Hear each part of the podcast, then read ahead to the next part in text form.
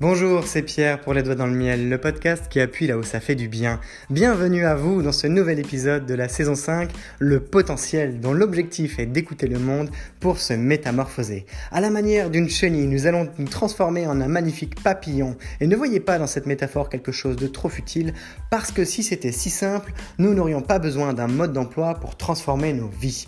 Alors, vous pourrez trouver dans cette suite de podcasts un accompagnement qui va de la réflexion à la pratique, de la stratégie au déploiement, de la théorie à l'expérience, un ensemble d'outils très concrets à appliquer dans votre quotidien pour faire face à vos contradictions, prendre votre vie en main et surtout vous autoriser à vivre pleinement. Vous êtes également invité à noter cet épisode 5 sur 5 pour faciliter sa diffusion auprès de personnes qui en auraient vraiment besoin. Peut-être que vous en faites partie et vous avez ce pouvoir entre les doigts. Le podcast est aujourd'hui écouté par plusieurs milliers de personnes chaque mois dans 27 pays et c'est grâce à vous, alors merci. À nouveau, une bonne écoute, un bon podcast, à vous les studios.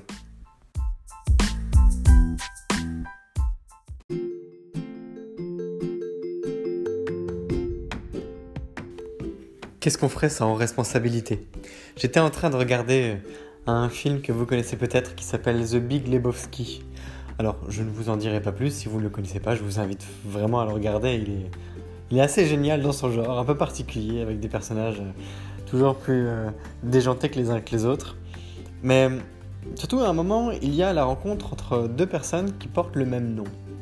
Lebowski. The Big Lebowski, c'est le nom en réalité de l'acteur principal dans le, film, et qui a comme surnom le duc.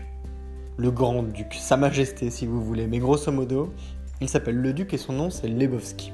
Et le film démarre un peu fleur bleue, un peu fleur rose, et en réalité, dès que cette personne rentre chez elle, eh bien, elle se fait attaquer et mettre la tête dans ses toilettes par deux malfrats qui viennent lui réclamer du, du pognon et se rendre compte qu'en fait, euh, ils sont chez une personne de classe, euh, disons, non employée depuis un certain temps, avec un appartement un peu vétuste, des toilettes à refaire, un salon un peu déglingué, et ils le confondent avec quelqu'un qui est avec le même nom, qui porte le même nom, mais surtout milliardaire.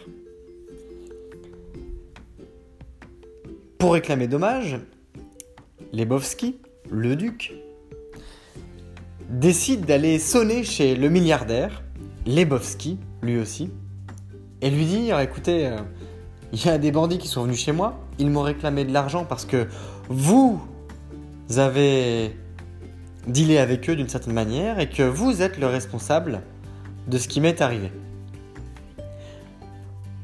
Le milliardaire c'est une personne qui est présentée par son majordome pendant que le duc, Lebowski le duc, notre, acteur principal du film, patiente et le majordome du milliardaire présente Lebowski riche comme étant un ami de la famille Reagan, par exemple, du président Reagan, comme étant un ami de personnalité, comme étant vraiment quelqu'un de, de très riche, de très généreux, de très présent dans le monde pour faire à la fois des affaires, de l'humanitaire, de la philanthropie et, bien d'autres.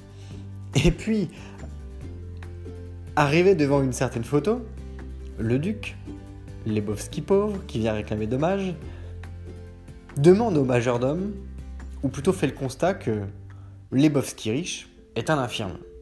Il n'a plus ses jambes et il est en fauteuil roulant. Eh bien, s'ensuit un moment d'entrevue entre les deux Lebowski, le riche et le moins riche, où le riche écoute Lebowski pauvre faire sa, plainte, lui réclamer euh, eh bien dommage, lui réclamer un nouveau tapis parce que son tapis a été abîmé à cause des deux malfrats. L'un d'entre eux a pissé sur son tapis comme un chien le ferait dans, dans la rue. Il demande à se faire rembourser et tente de, disons, tirer parti de la situation au sens où c'est légitime pour lui. Et puis Lebowski riche lui pose deux trois questions, retourne la situation à son avantage, ou plutôt au désavantage de Lebowski pauvre. Et Lebowski riche lui dit clairement à un moment écoutez. vous êtes comme tous ces ramasse-miettes qui viennent réclamer un dû qu'il n'aurait pas dû, alors que vous, vous portez en vous la responsabilité de ce qui vous arrive. Et il met par exemple sur la table, de manière imagée, ce qui lui était arrivé eh bien, pendant euh, une guerre en particulier, au moment où il a perdu ses jambes, et contre vents et marées, il a survécu parce qu'il a pris la responsabilité de ce qui lui est arrivé. Et le dialogue est en réalité un, petit peu un dialogue de sourds, dans le sens où il y en a un qui en a clairement rien à faire de ce qu'on vient de lui raconter, c'est pas son problème, et l'autre qui se positionne comme victime. On est donc dans une situation victime-persécuteur, victime de la situation. Et quand il a compris que clairement il ne tirerait parti en rien de la situation, ni même dédommagement, ni ou quoi que ce soit comme remboursement, il s'en va, il ferme la porte, et au moment où il recroise le majordome, qui lui demande si tout s'est bien passé, eh bien Lebowski pauvre, du coup le duc, dit au majordome, il m'a dit de prendre n'importe quel tapis. Bon, un peu de culot, toujours est-il que le duc repart avec le tapis du duc, le vrai. Donc c'est assez cocasse, et c'est une scène limite paranormale, dans le sens où la discussion est relativement fantasque, pourtant elle pourrait avoir lieu, complètement lieu même dans la réalité avec deux personnages, parce qu'ils sont des personnages, ils sont des personnages fictifs à part entière, mais ce sont également des, personnages parce qu'ils ont une personnalité particulière dans le, film, et ce sont des personnages parce qu'ils représentent de manière caricaturée, mais finalement pas tant que ça, eh bien, deux extrêmes qui s'affrontent, deux extrêmes qui se toisent, deux extrêmes qui se jaugent, et on peut se projeter dans la situation où nous aussi on a vécu des injustices. Nous aussi on nous a déjà parfois demandé des choses. Nous aussi on a réclamé un dû à un moment donné. Nous aussi on a voulu tirer parti d'une situation. Nous aussi on n'a pas toujours voulu accorder ce qu'on nous demandait parce que clairement c'était pas notre problème. Donc il y a une sorte de ping-pong il y a une dualité dans ce rôle qui fait que ces deux personnages n'en sont peut-être en réalité qu'un seul. Ce sont juste deux formes d'extrêmes qui se toisent et discutent l'un avec l'autre sans réellement se comprendre et qui pourtant se complètent extrêmement bien. C'est un peu comme l'histoire du yin et du yang, comme l'histoire du loup blanc et du loup noir. Vous savez, ce fameux conte indien qui dit qu'en soi sommeille toujours deux loups et que l'un est mauvais, l'autre est bon et qu'en fonction des actions que nous menons, des réflexions que nous avons, de notre capacité à nous éduquer et à mieux faire avec le monde, eh bien nous nourrissons en permanence les deux loups, en permanence les deux, mais que l'un est mieux nourri que l'autre. Et du coup, notre personnalité, notre monde à part entière, lié à, notre perception, à l'information qu'on exploite dans ce monde, eh bien, prend la parure du loup qui est le mieux nourri, le bon ou le mauvais. Le bon et le mauvais, mais avec une dominance. Et il y a toujours ce système de domination qui est en place où c'est un rapport de force permanent, un rapport de pouvoir, une sorte de conflit non conflictuel. C'est-à-dire que dans cette harmonie conçue avec au moins deux ensembles, parce que ça aussi c'est le, système traditionnel dans lequel nous vivons en Occident beaucoup conçu sur euh, la dualité, le oui le non, le blanc, le noir, il n'y a pas de gris au milieu. Mais c'est pour ça que c'est au moins intéressant de considérer deux parties, si ce n'est trois. D'ailleurs, l'ensemble des deux parties est 3. C'est aussi pour ça qu'on dit 1 plus 1 égale 2, 1 plus 1 égale 3. J'en passe à des meilleurs. Mais c'est là que c'est assez profond, dans le sens où, en réalité, ces deux personnes s'écoutent elles-mêmes, ne s'écoutent pas entre elles, mais finissent par écouter l'autre de la manière dont elles auraient dont elles ont souhaité de toute façon l'écouter. C'est-à-dire qu'elles ont entendu ce qu'il y avait à dire, elles, se sont reçues l'une et l'autre, elles ne se sont pas spécialement apprivoisées dans le sens où elles ne se sont pas caressées le poil, mais finalement elles ne se sont pas battues. Les deux sont sortis de la pièce eh bien, avec une sorte de rancœur exprimée à l'autre, et l'un ne reverra plus l'autre, et l'autre a réussi à avoir ce qu'il était venu chercher. Ce qui permet à tout le monde de s'en sortir exactement avec l'idée qu'ils avaient au départ. Mais pas du tout dans les circonstances où c'était censé se passer. Et c'est là que je rebondis sur ce que je disais juste avant, c'est que c'est un tout. On mise beaucoup sur cette dualité, sur les deux extrêmes, qui sont deux ensembles séparés, mais qui ne peuvent exister l'un sans l'autre, au finalement. C'est un entretien permanent. Le pauvre entretient le riche, le riche va entretenir le pauvre, et, et méli-mélo, il n'y aurait pas de pauvre sans riche, il n'y aurait pas de riche sans pauvre. De la même manière, pendant tout le film, mais là je ne vais pas vous faire la psychanalyse du film, je vais rebondir sur la notion de responsabilité, eh bien on navigue entre deux eaux en permanence. Et on nous fait bien comprendre que de toute façon pour s'enrichir, c'est plus une histoire de malfrat qu'autre chose. Alors le mythe du riche venimeux est assez bien entretenu, j'ai envie de dire. Quoique le pauvre qui tente de s'enrichir en arnaquant l'arnaqueur est aussi extrêmement bien entretenu. Donc à prendre avec beaucoup de pincettes parce que, mine de rien, ce film assez collector dans son genre, The Big Lebowski est un film très connu où on peut retrouver euh, Ethan Cohen, il me semble, comme acteur à l'intérieur. Euh, et ben c'est un film assez connu qui peut paraître anodin mais qui est bourré de clichés, bourré d'histoires avec un H majuscule, avec un S, avec euh, un H minuscule du coup. Donc avec une sorte de pelote de laine qui, qui forme des fils à l'apparence très emmêlés, mais qui en réalité s'encastrent les uns avec les autres pour construire un tout très très harmonieux. Donc c'est assez magnifique de voir à quel point la notion de la responsabilité s'y intègre. C'est exactement comme dans la vraie vie. Quand on dit ça m'énerve, je me sens pas bien, vous n'êtes pas pas bien. Vous ne vous sentez pas bien. Vous prenez la responsabilité de vous sentir pas bien. Quand vous dites Ah, cette journée me ravit, je me sens en, en grande forme, vous n'êtes pas en grande forme. Vous vous sentez en grande forme. Après une séance de sport, après une bonne nuit de sommeil, après une bonne nature à devoir, après une promotion, après avoir vu le soleil se lever, etc., etc., après avoir passé la nuit avec quelqu'un. Ce qui nous arrive, nous en prenons la responsabilité aussi bien souvent quand ça nous arrange. Il y a un TEDx absolument fantastique sur le sujet de la responsabilité qui s'appelle Extreme, Extreme Ownership en anglais, que je vous invite fortement à regarder et qui raconte, en tout cas c'est un militaire qui raconte, ce qui s'est passé pendant un assaut, où certains de ces hommes se sont fait blesser. J'ai un doute, et pardonnez-moi alors que j'annonce quelque chose qui me tient à cœur, parce que j'admire ce, TED pour la manière avec laquelle cette responsabilité est prise, mais un des hommes est blessé, j'ai un doute sur le fait que ce soit un tir allié.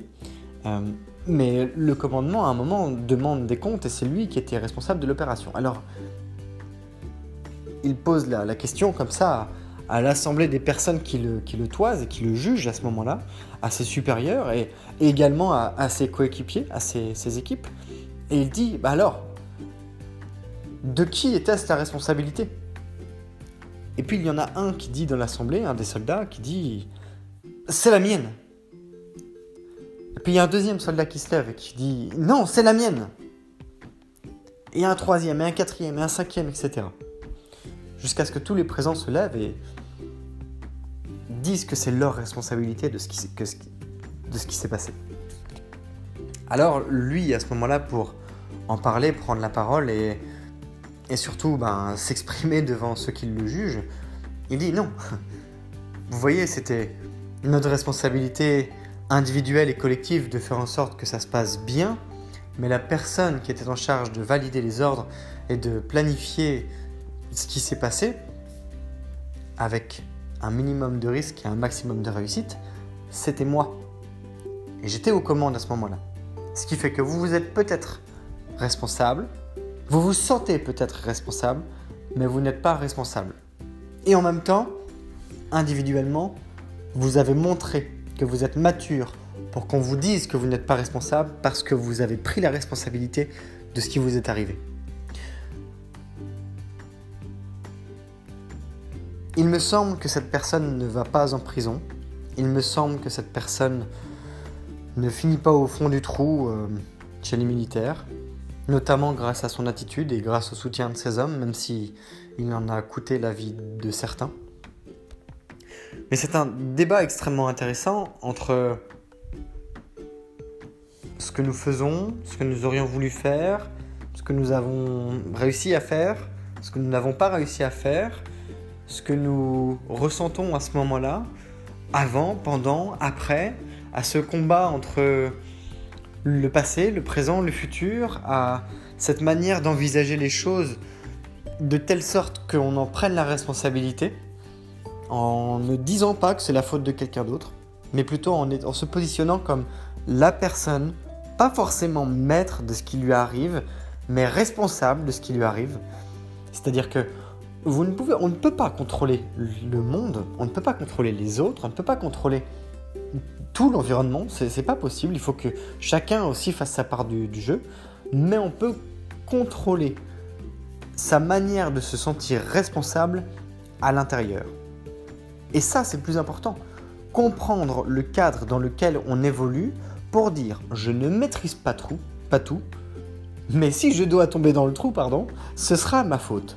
Et si je dois escalader ce trou, j'en prends la responsabilité si c'est pour en sortir. C'est de la faute d'eux, c'est pas ma faute, c'est les autres qui, au bout d'un moment, on tombe dans l'autosuffisance de l'écoute de sa plainte. C'est très facile de se plaindre. C'est agréable même. On apprécie avoir la reconnaissance de quelqu'un qui nous écoute. On apprécie se plaindre parce que ça nous fait du bien au moral. On vide un peu son sac. Ça vide un trop plein. Ça nous évite d'avoir parfois des efforts à faire pour répondre à ces problématiques que l'on évoque et trouver d'autres personnes qui se plaignent des mêmes sujets, eh bien, on l'a déjà abordé il y a quelques épisodes, on revient sur cette notion de communautarité. On revient sur cette notion communautaire. Les communautés, elles se rassemblent par conviction.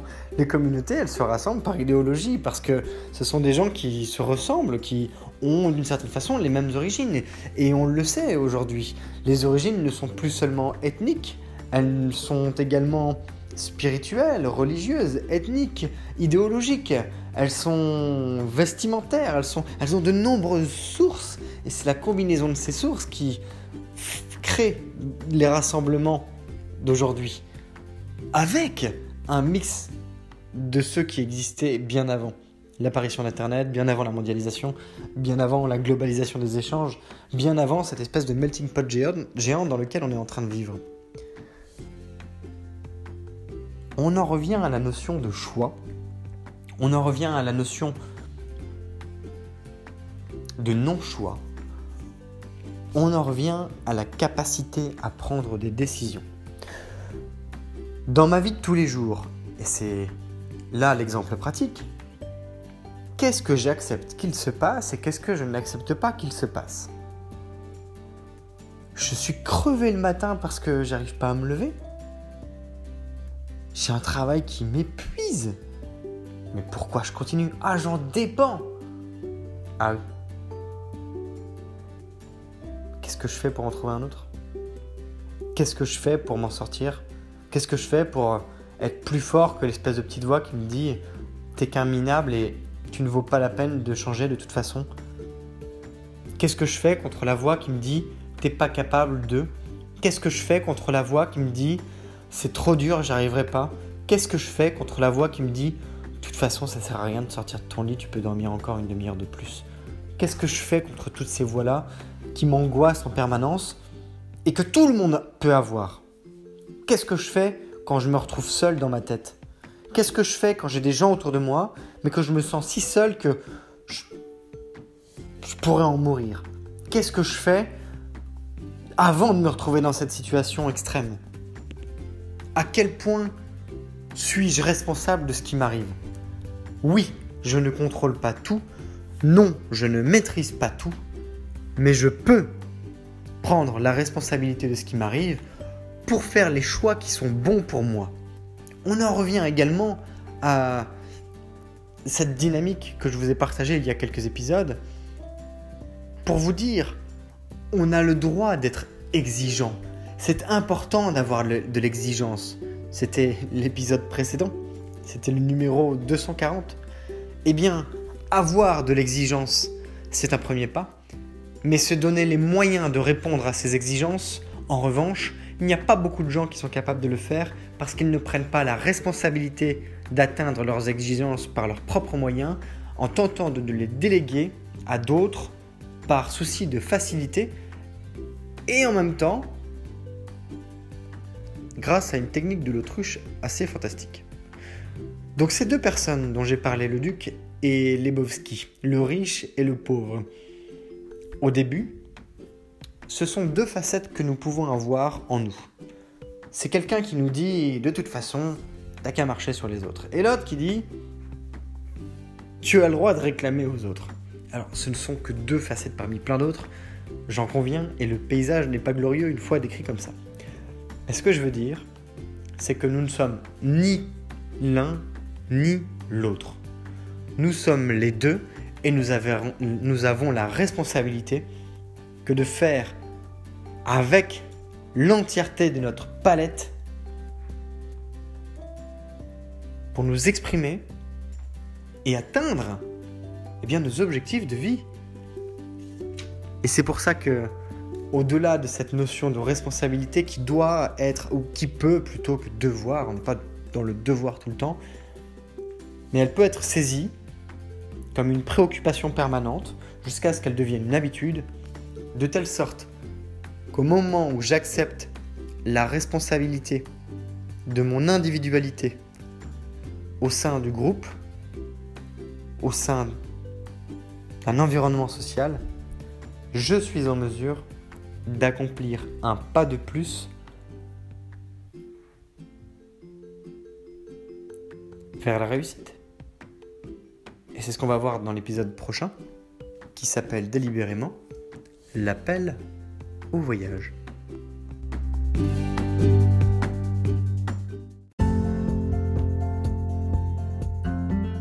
Cet épisode touche à sa fin et vous trouverez la suite de l'histoire eh bien demain ou encore si vous écoutez le podcast d'une manière euh, non linéaire, eh bien sachez que c'est comme une histoire, un processus qui est raconté au travers de différentes saisons. Vous êtes dans la saison 5 en ce moment, le potentiel qui fait suite à quatre saisons, la bestialité, la colère, la faim, la paix et dans l'ensemble, c'est vraiment un processus, une histoire que vous êtes invité à découvrir, que ce soit en picorant dans l'étagère pour y découvrir vos plats préférés ou encore d'autres que vous aimez un peu moins, de la même manière que eh bien, vous pouvez contribuer à cette histoire en partageant pourquoi pas vos témoignages, en vous abonnant à la page Instagram Les Doigts dans le Miel, ou encore en envoyant un message vocal depuis l'application Encore, puisque c'est possible de vous insérer, de vous intégrer dans le podcast de Vive Voix. À nouveau, je vous remercie pour votre écoute, pour votre fidélité. C'est grâce à vous, eh bien, si moi aussi j'ai la motivation de continuer à produire le podcast, de la même manière que c'est grâce à vous et aux bonnes notes que vous pouvez partager sur les applications où vous écoutez le podcast, c'est grâce à ces bonnes notes que le podcast est diffusé auprès de personnes qui ont plaisir à découvrir ce qui est dit. Je vous souhaite une belle journée et je vous dis à demain. C'est Pierre, les doigts dans le miel, le podcast qui appuie là où ça fait du bien.